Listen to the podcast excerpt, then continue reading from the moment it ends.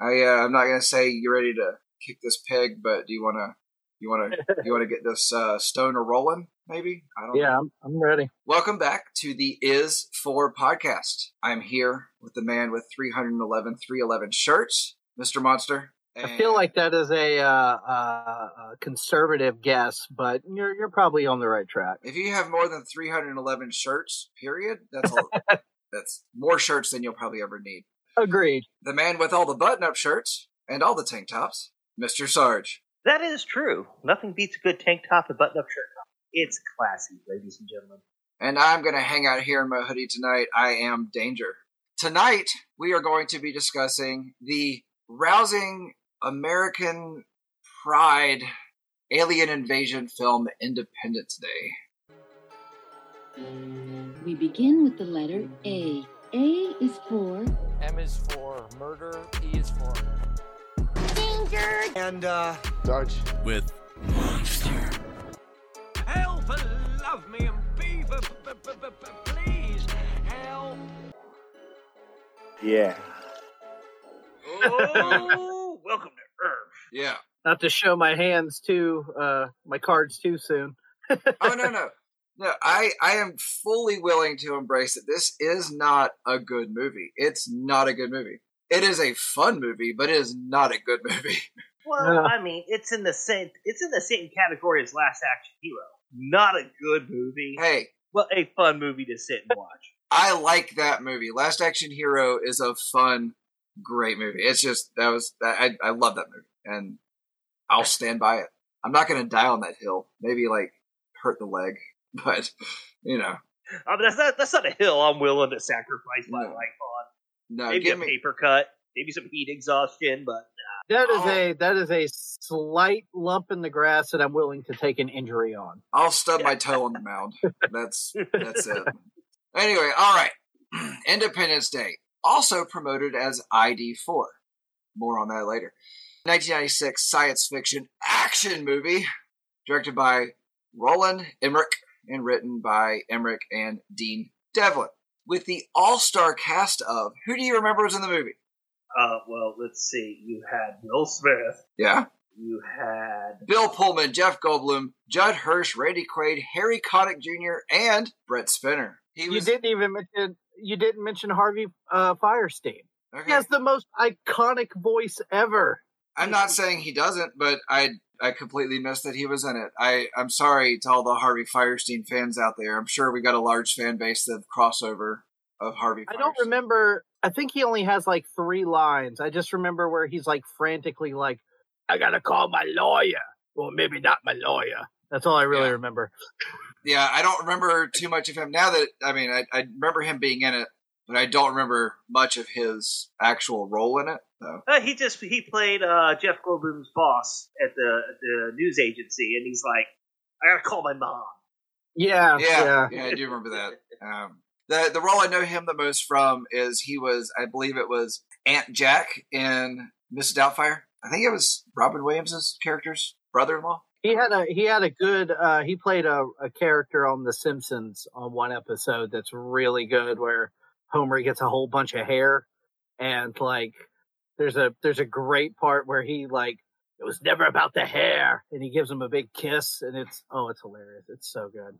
Sorry, sorry, didn't mean to get us off track that No, early. it's it's fine. It starts I- already. I feel like you're going to interject uh, Simpsons trivia wherever you can. So, you know, as much as possible. that's fine. So the film focuses on a desperate group uh, or groups of people who converge in the Nevada desert. Do you remember where they come together in the Nevada desert? Yeah, Area 51. Yep. All right.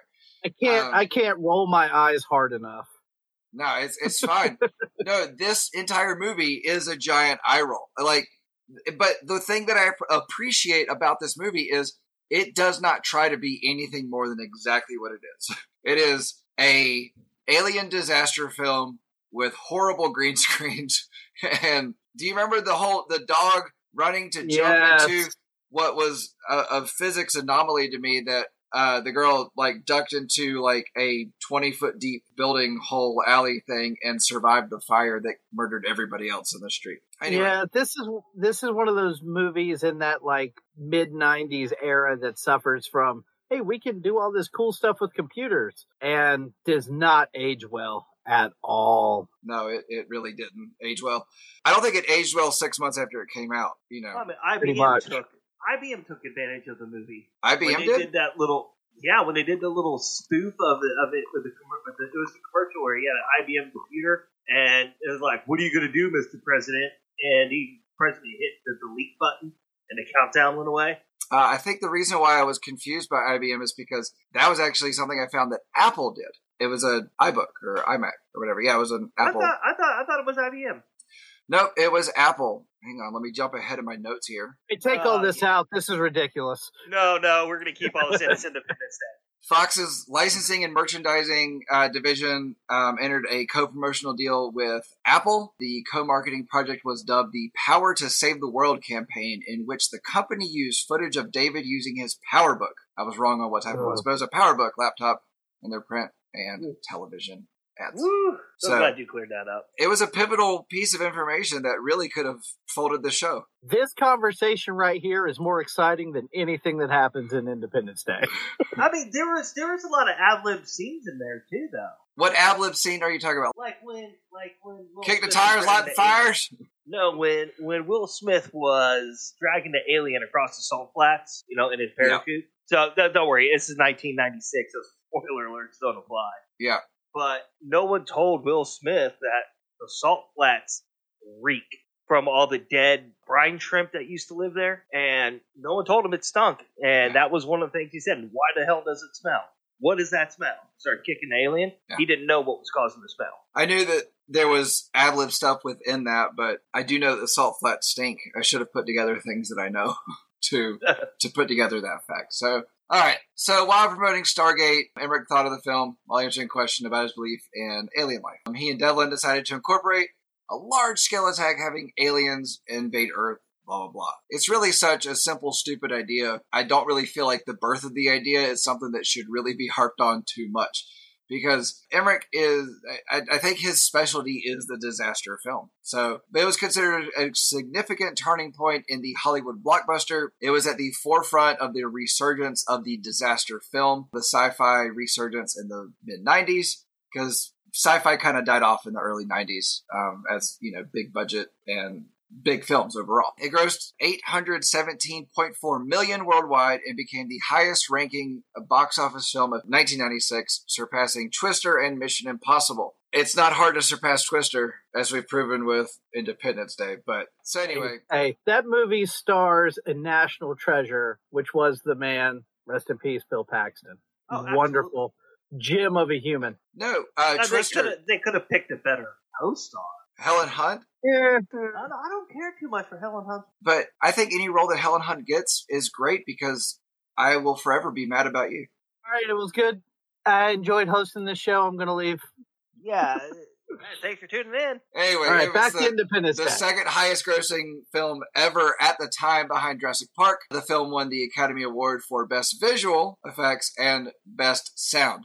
Notice nothing about its acting, editing, directing, Okay. none of So that. let's for everyone out there that may not be as old as us. Everyone has to remember, 1996, computers were still mostly DOS-based program. So to be able to green screen and to do some of the things that they did during that movie at that time was a technological advantage. Now, we all know that George Lucas and for space battles and stuff like that, George Lucas takes the cake. And I will concede that point. However, it is what it is, so let them have their what, Luke? You look like you're gonna die. Well, no, I just wanted to point out the to your point about special effects. We we all agree that the effects in Independence Day do not hold up. They look very cheeseball. Jurassic Park, the original, still holds up. That came out in 1993.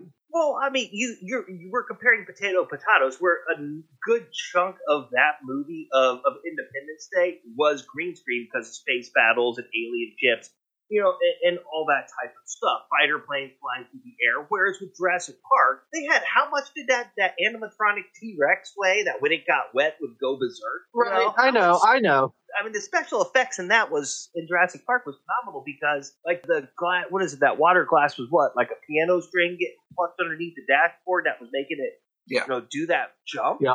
Yep. I mean, who who figured that out? So again, apples to oranges. One was ground based, one was space based. That's why I made sure to throw in there George Lucas at the time of Star Wars did a very good job.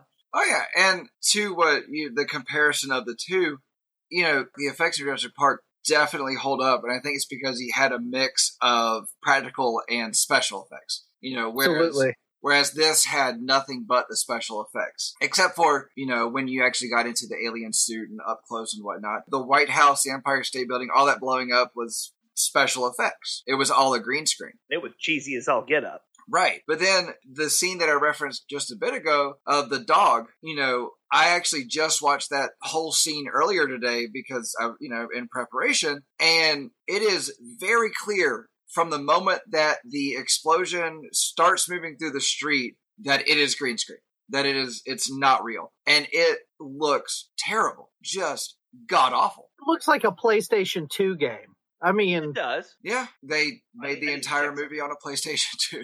that's what it looks like. It really does. So Ronald Emmerich, he is the disaster movie guy. Of course, started a bit smaller in a disaster movie, and he had a few credits before this. But '94 Stargate, you know, he thought of the movie while making Stargate. Before this, I believe was uh, Universal Soldier with Jean Claude Van Damme.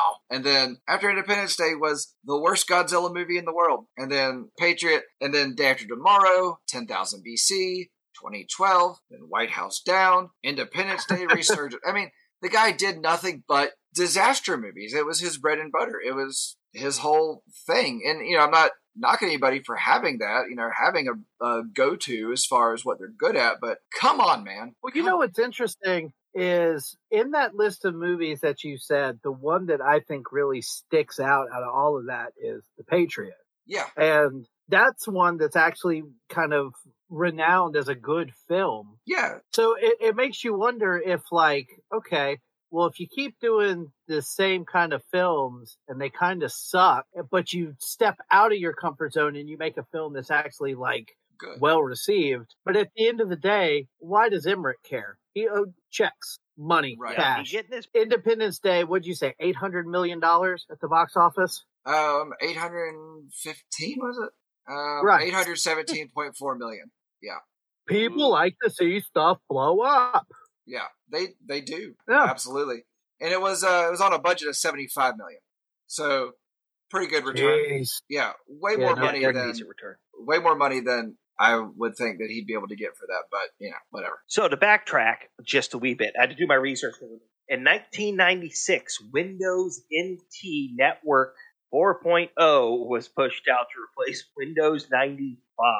I missed that. I missed that Windows. I I remember 95, but I missed that. Yeah, I think so- Windows ninety eight was the first one I ever like got accustomed to.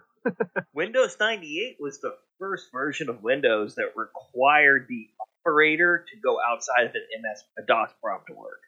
Oh, okay. Because in 95, we still had to do the you wanted to launch the CD player on your computer, go to MS DOS. Right.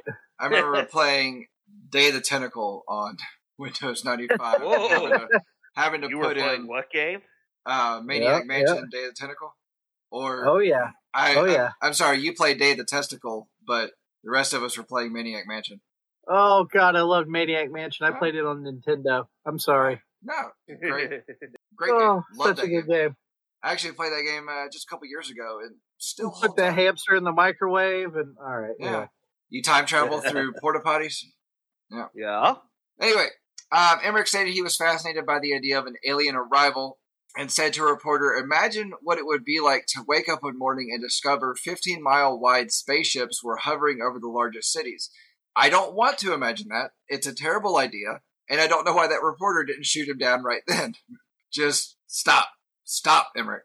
Like, you just, you don't have to do these things. I mean, I is he mean, like, the Stephen King of of? Is he like the Stephen King of disaster movies? That's what it is. He just Don't gets out there. He just gets out there and he's like, imagine fifteen mile spaceships.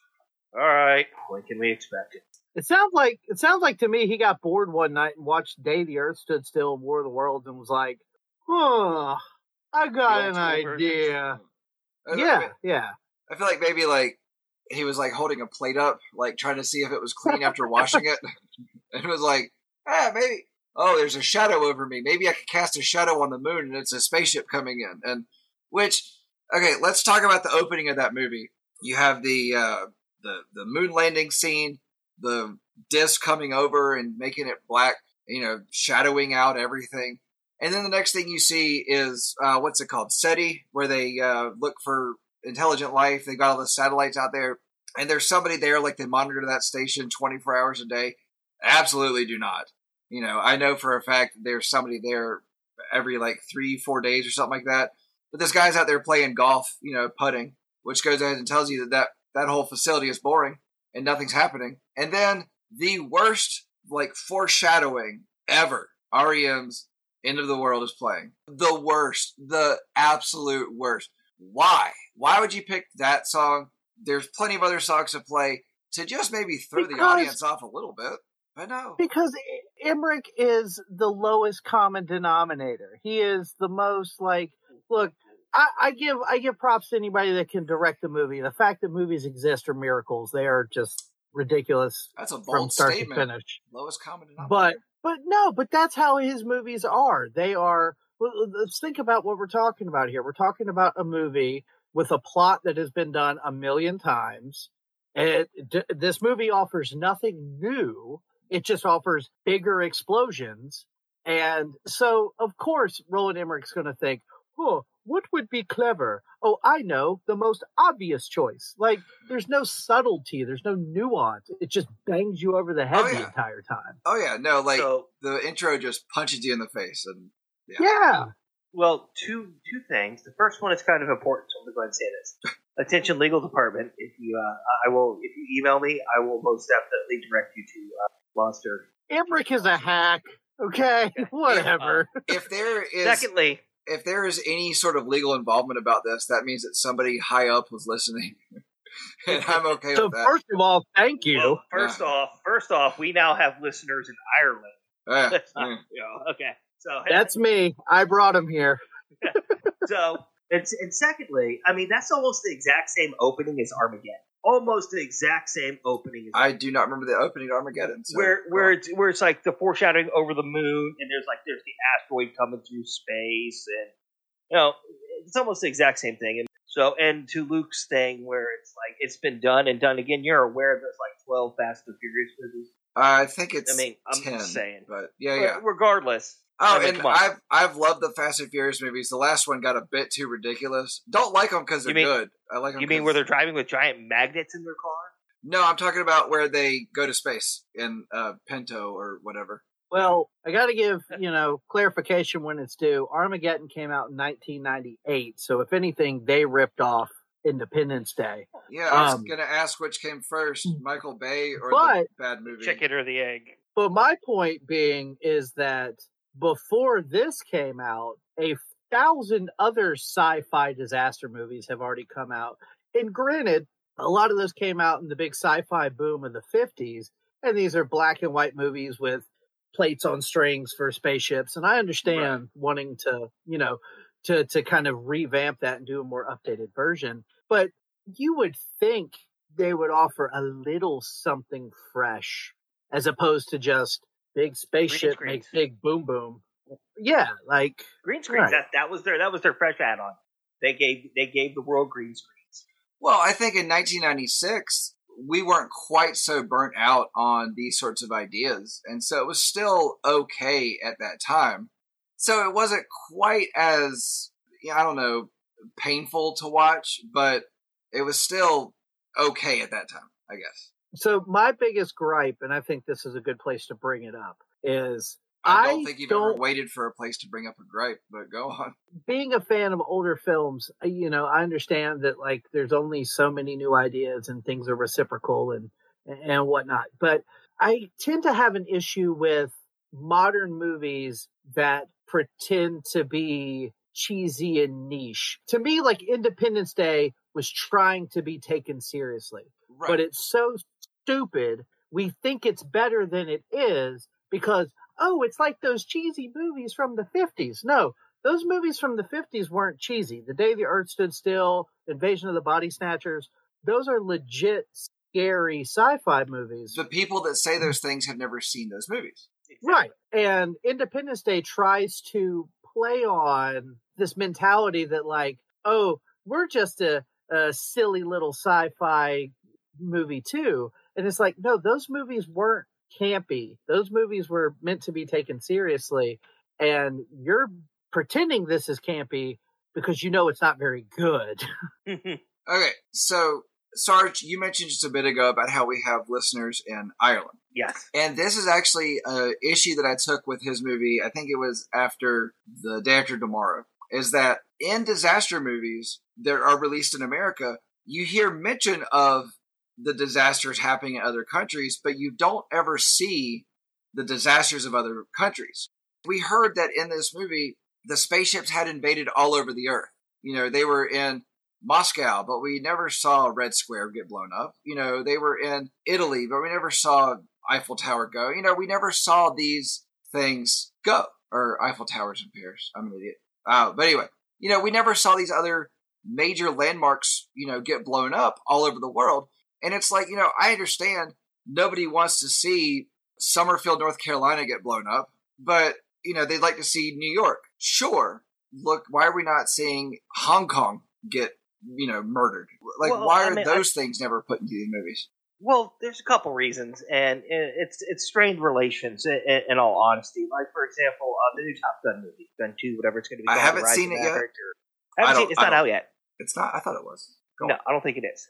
Like they had to take one of the patches off Tom Cruise's jackets because it had to do with China or some crap like that. Yeah. So it's a matter of perspective and strained relations. You really think Russia wants to be wants a movie to be seen with the Red Square getting demolished? No. I mean, they had a fit when Tom Cruise did Ghost Protocol for Mission Impossible. Right. Right, and they showed all the destruction of the Kremlin. And also, there are movies that have done where they showed a destruction across the world. Uh, what was it? Uh, the Core with uh, Aaron Eckhart and Hilary Swank and Tucci. Well, uh, essentially, the core of the Earth stopped spinning. Oh, yeah, no, I do remember that movie. I do. Right. Well, they showed when the superstorm like destroyed the Colosseum in Rome and the Eiffel Tower. You know, birds in London, and if we want to go further, we could do into the movie, into the Earth, into the world style movies. Uh, what was it with Tom Cruise and Emily Blunt? Edge Oh of God. Tomorrow. Edge of Tomorrow, yeah. Ed- Edge of Tomorrow. Was it Edge of Tomorrow? Yeah, it's where every time he dies, he'd like go back in time Yeah, or yeah, something. yeah, I yeah, don't yeah. I fell No, and that, that that didn't take place in the United States. He was they were over in England when that happened. There are some. Another Bill Paxton movie. What the hell? When he guy gets clipped by the car and dies. So, all right, the U.S. military uh, originally intended to provide personnel, vehicles, and costumes and whatnot for the film. However, they backed out when producers refused to remove the script's Area 51 references. Which I think it's funny. Again, Again, such what- a on the nose reference. Like it's like, hey, what's something that people associate with aliens? No, not not the smart ones, the dumb ones. Oh, I know, Area 51. Like it's so just like would they do uh, that in 1996? I don't remember what was happening in 1996 as far as alien awareness. Well, I mean, let's go back just a couple of years when all those people were like, "Let's raid Area 51." Oh yeah, Right, I remember that. It doesn't get better with A. No, and to your point, Casey, I, I think that like back in the '90s is when Fox was doing their special about alien autopsy, and they were investigating Area 51 and stuff. It was X Files was really taking place. That's true. yeah, I don't remember exactly the dates uh, off the top of my head, but yeah, Area 51 was absolutely in the the public consciousness. So again, instead of trying to come up with an original creative idea, he just slapped on the most obvious one because he's a hack. What did you call him before? The lowest common denominator, and now he's a hack. yes. I'm going to go out on a limb here, Sarge, and tell me if you agree with me, but I don't think he's a fan. I don't think he's a fan too. I don't. And, and, I have and just, so, not just so everyone knows, just so everyone knows that Monster's opinions does not directly reflect our political, religious, or philosophical stances here in David. Take, take Thank about you. 30 seconds to Google around. Roland Emmerich is not considered a fantastic director by anybody. no, um, I I don't think he is by any means. He is not somebody that I would put at the top of my list of favorite movie makers. Yeah, and anybody who's listened to this podcast more than once knows these aren't my kind of movies. Yeah. So obviously, I'm not going to give a lot of credit to this dude. But No, I think he's a Um, shit director and a shit movie maker, but you're really just laying into him. I mean, I know, right? uh, I just I just want to make sure everybody knows where I stand. No, no, Uh, it's- you're like that. You're you're you're like that one prison guard that doesn't like an inmate. Yeah, that, that's what you are. You're like, oh, oh, he's he's he's in solitary. Let's go throw a bucket of cold water on. In most scenarios that start off that way, I'm typically the inmate, so I appreciate you just making me the guard. you've get a been given a promotion. so Independence Day, blah blah blah. Keep going. Yeah, yeah.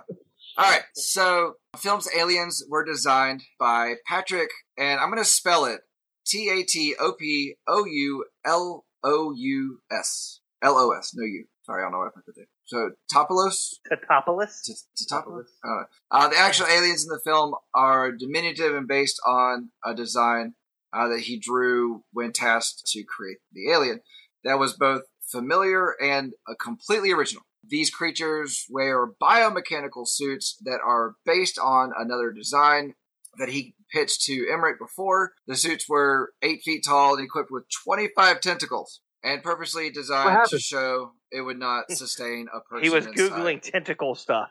Yeah. He got excited. I, Now, uh, so anyway, it would appear there would not be a man in the suit, even though there was. I like I like the use of the term, and I'm using air quotes since no one can see me. Completely original. Actually, because both, both familiar and completely original is in quotes. So, yeah, yeah. and, yeah. I, am taking Um, it as what you mean instead of it being a It's, direct it's an quote. oxymoron. Yeah. Now, I would just like to state that in 1996, an alien invasion film came out about the Independence destruction of the world called Independence Day.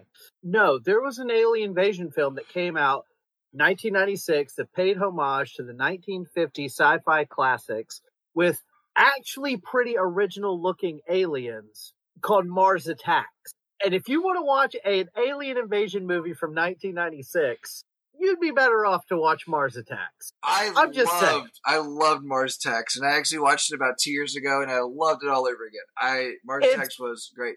It wasn't it based off of base like trading cards from like the fifties or something. Yeah, no, it's made so, uh, so whereas Independence Day sucks, so people say it pays homage to cheesy 50s movies. Tim Burton said, "No, I'm going to make a schlocky sci-fi goofball movie on purpose." And Oh so Mars Attacks is is the takeaway from this conversation. So, so it was Tim Burton, right? Does that mean Danny DeVito was in it? Yeah. Because that's like his go-to. As a matter of fact, yes, he was. was he wearing a top hat? Uh, no. Uh, think, no, uh, Jack Nicholson had the cool hats. Yeah. I was just saying. I mean, I was. It's, it's like that. It's like Danny DeVito and Tim Burton's like jam right there. Is Uh, Jack Jack Nicholson played the president of the United States. All right. Christopher Weaver, founder of the game company Bethesda Softworks, uh, was a consultant in the movie's production team and provided scientific collaboration. I don't know why they wouldn't just get a scientist. Why did they get a game designer? But anyway, Devlin used Weaver as the basis for film's character David Levinson, Jeff Goldblum's character. I would like to meet this Christopher Weaver or see video of him talking and see if he sounds anything like so. Fun fact about Jeff Goldblum. Goldblum. His iconic, the way he talks is extremely iconic, and it was from one of his very first movies he ever did, where the director told him to say his lines, every line like that, and it just stayed. His, I, they called it like his his cinema stutter, I think is what it's classified as. uh, he's definitely owned So- it. Oh yeah, is it- you can hear that voice and not even be looking at the screen and be like Jeff Goldblum.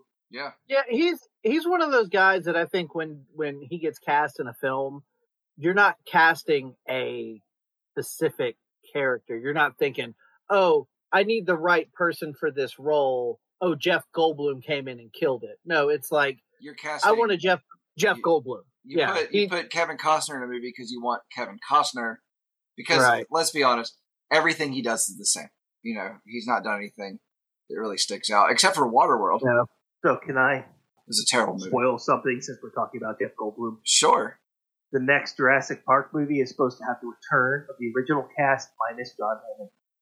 Yeah, I actually had uh, heard that as well.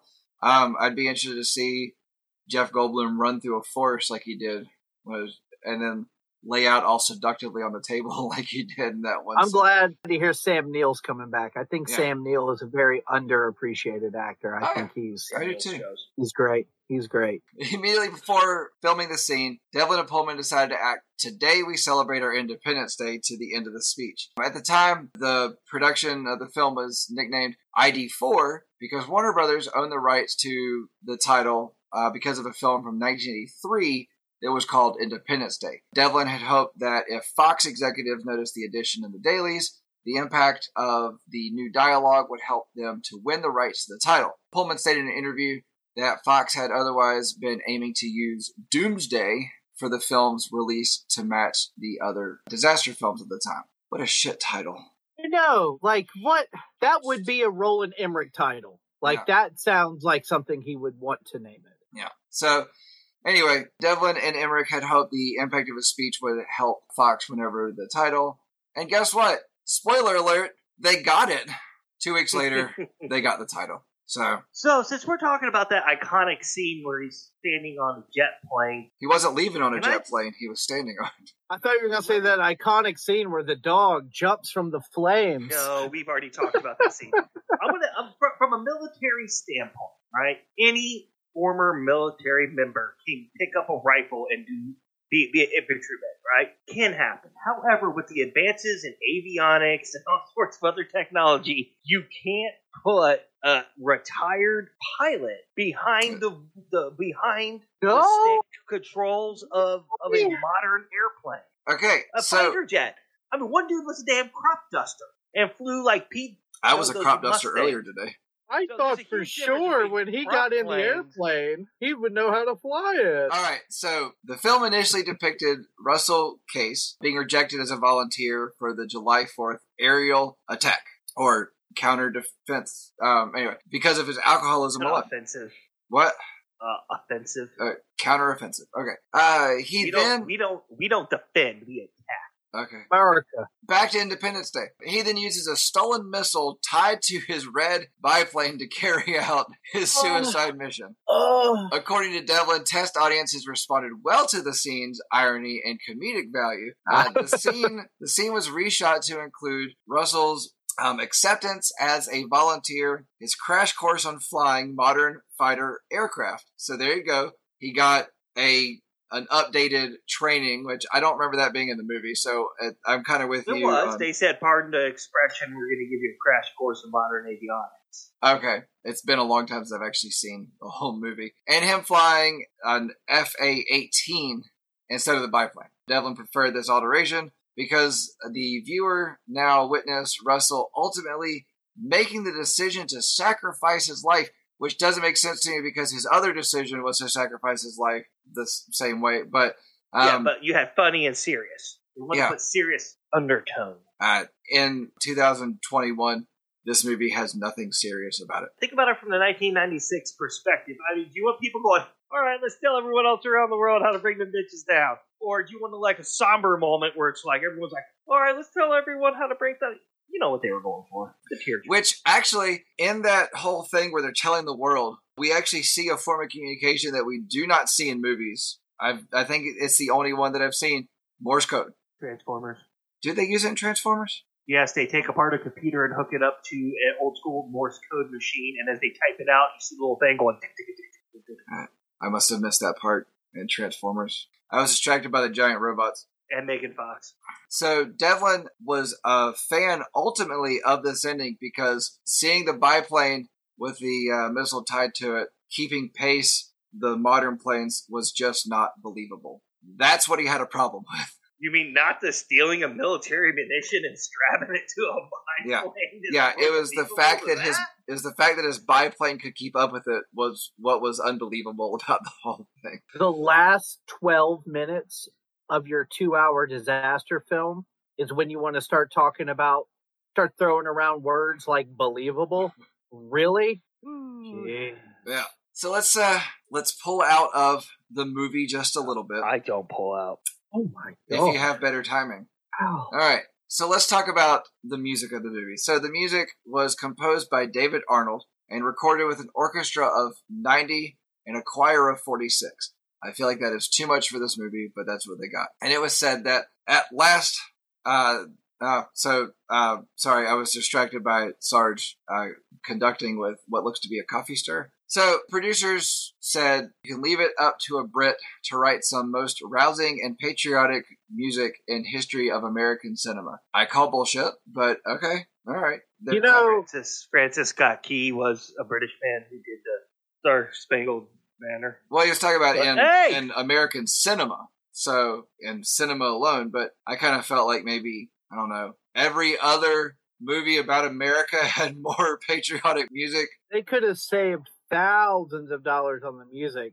Just call John Carpenter. He'll come in there and do it by himself, one keyboard. Boom, you got your score. He'll just bring in a 1962 Casio keyboard, plop it down, and pound it out. And give him two hours in, in a room with the movie, and he'll probably leave going, "I can't do anything with this." But It would Yeah. slay. So, all right. While the film was still in post production, so not even out yet, Fox began a massive marketing campaign to help promote the film.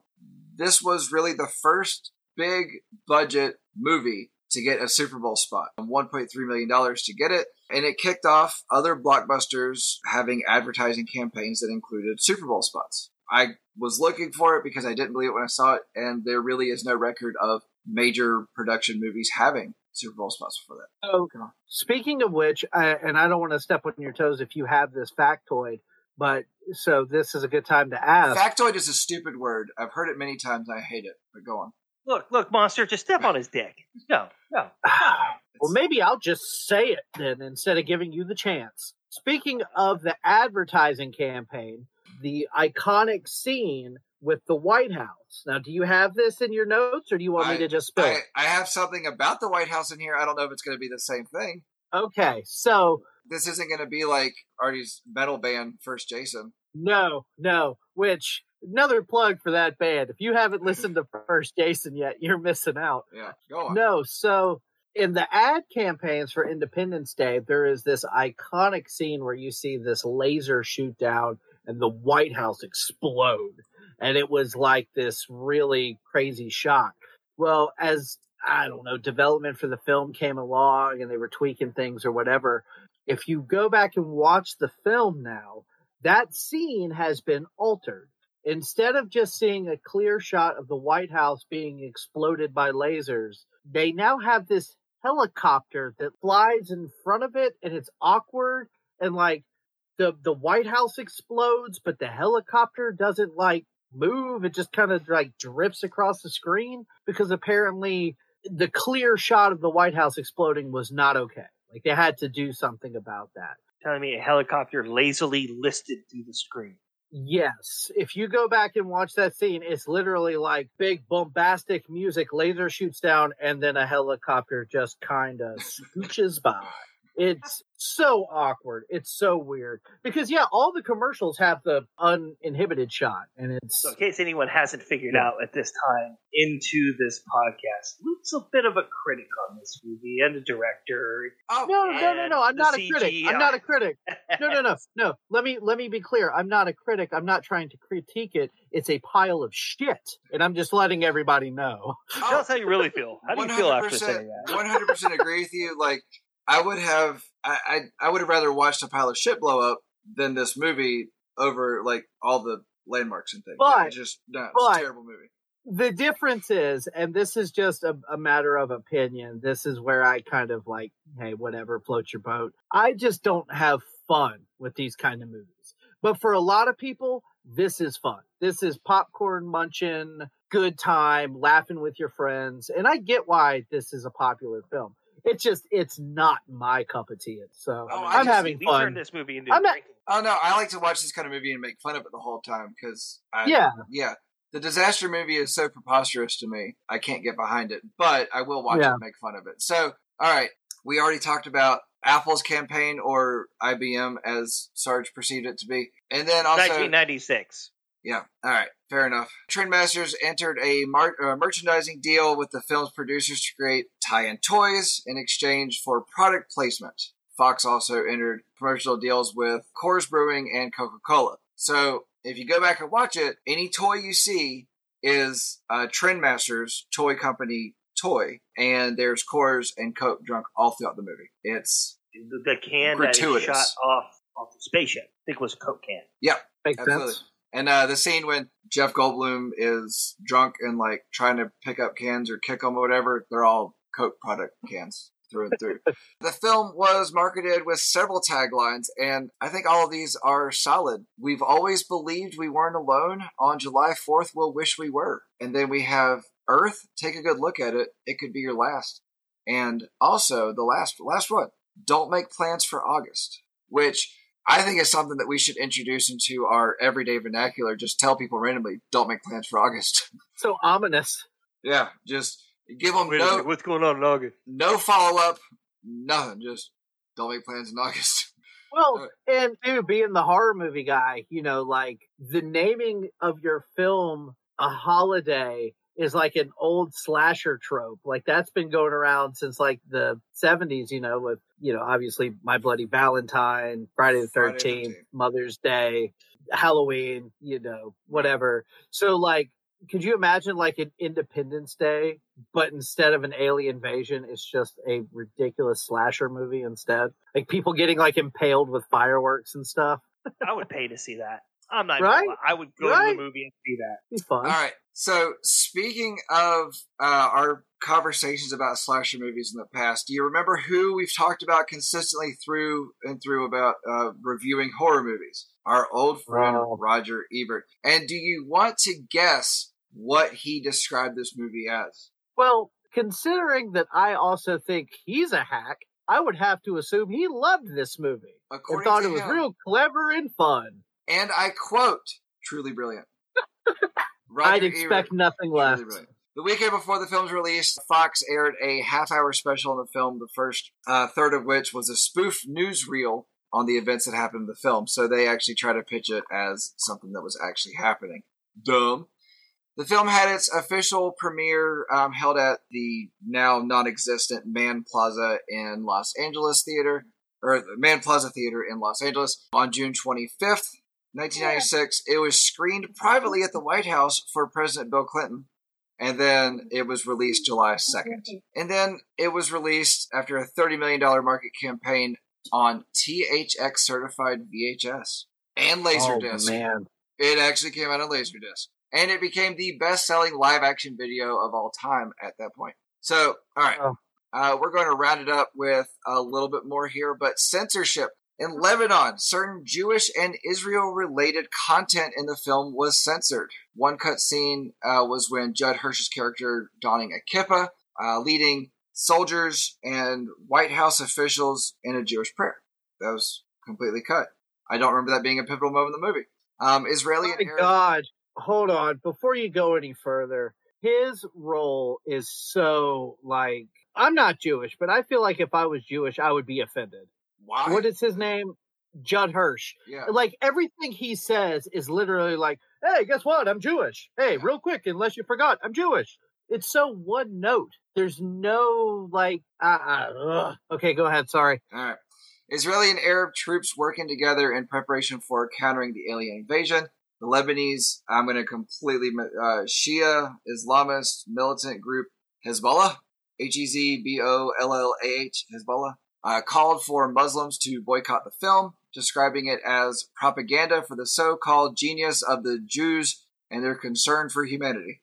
Um, in response, Jewish actor Jeff Goldblum said, I think they missed the point. the film is not about American Jews saving the world. It's about teamwork among people of different religions and nationalities to defeat a common enemy. If that's what he was going for in the movie, I missed that part. I missed all that. It was a movie about aliens. It wasn't a movie about people coming together. But Um, but do you remember? Do you remember the part where Jeff Goldblum was in the spaceship and he started saying, "Go faster, go faster," because because that's because that's what he said in Jurassic Park. Yeah. It's so clever. It, it's really really clever. All right, so So, fun fact. So, fun, fun, fun fact. Just cuz we've said this, Hirsch, who was born in the Bronx, New York City, is Jewish. Oh, that is a fun fact. Yeah, I- it's very fun. My mind is blown. I know that. Instead of trying to give him any kind of characteristics that make him a unique character, they're like, "Okay, Judd Hirsch, you're going to play the Jewish guy." Like even Well, Jeff everyone's Goldblum, got like well, okay, so Jeff Goldblum is in the film obviously a. Jewish person, but he has all these other characteristics about him. But Judd Hirsch's character is just like he everything he says is like Hanukkah, Bar Mitzvah, like everything is like so on the nose. It's it's the it's the end of the world as we know it song at the beginning of the movie all over again. But it's just throughout the movie because he's a character that lives. Yes, well, yes. so, all right. Independence Day Resurgence came out in 2016, and I never saw it. I have no interest in seeing it. Never See saw it it. at all. I didn't see it. Ah, so, but I will say that in 2015, so before the movie came out, three and four were already being planned. Emmerich said that if the uh, second film was a success, then they would go ahead making it. As of 2018, it is reported that the projects are dead because the second one was not a success. So, on that, we will close out this episode with Independence Day sucks. Monster is not a fan. It's a terrible movie. I think it's a fun movie, but it's not fun because of the right reasons, really. I think it's a fun movie because it's such a bad movie. So, yeah. my final thought is if you want to see this kind of movie, you really ought to go back and watch the classics like The Day the Earth Stood Still, War of the Worlds, that kind of stuff. And if you want to see a spoof of the 1950s sci-fi movies, I would recommend watching Mars Attacks. Which actually, in my research, I was looking at disaster movies and kind of the um, ebb and flow of them. And the in the seventies, I think the Poseidon Adventure and the Towering Inferno, both directed by Al- or Irwin Allen, are great movies. And then the what ended up being the spoof on the disaster movie, which ended up killing the entire genre, um, Airplane, great movie as well. Absolutely. So my final thoughts is I now know what I'm going to antagonize Luke with, should I ever have. I will force him to watch on repeat this entire movie. You gonna you gonna tie him down and hold his eyes open like in Clockwork Orange? Yes. I mean, I will put headphones on him that he can't take off, Oh. staple his eyelids open, and I'm uh, Oh, just the thought of it is scary. I, I think I'm going to see what I can do to find any sort of Independence Day paraphernalia and have it mailed to your house at least once a month. oh, I'm gonna go Oh. find a movie poster. Uh, I'm gonna. Just, oh, I, okay, I tell you what. I tell you what. There is one piece of Independence Day merchandise I would wear if it said Independence Day real big, but then just had Harvey Fierstein's face. Like the whole shirt is just his face, like young, hot, throat blown out Harvey Fierstein right there. All right, ladies and gentlemen, I got nothing left for Independence Day. I am done with it, just like the franchise should be. Anyway, thanks for listening, everybody. Good night.